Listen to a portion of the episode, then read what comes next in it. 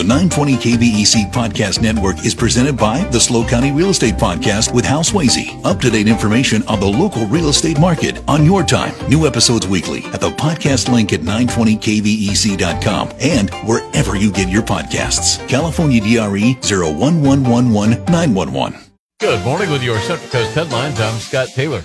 A Santa Maria woman accused of felony hit and run and DUI was found guilty yesterday. Prosecutors say 44 year old Laura Lee Miller was in an argument with another person on February 23rd last year.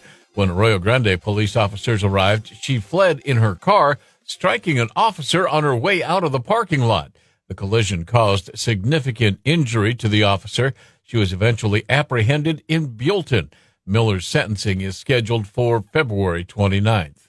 Santa Maria city officials have announced the closure of Preisker Park following the weekend storm. A large eucalyptus tree fell onto a roadway inside the park, causing hazardous conditions. Officials say once the tree is removed and a safety inspection has been completed, the park may reopen as soon as tomorrow. And the storm system that swept through the central coast, causing so much damage, has been hammering Southern California since Sunday.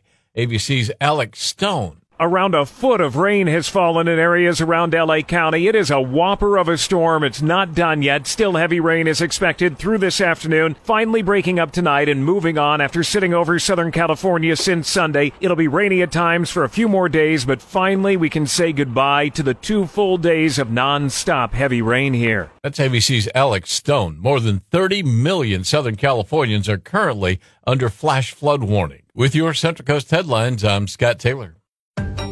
The 920 KVEC Podcast Network is presented by the SLO County Real Estate Podcast with Hal Swayze. Up to date information on the local real estate market on your time. New episodes weekly at the podcast link at 920kvec.com and wherever you get your podcasts. California DRE 01111 911.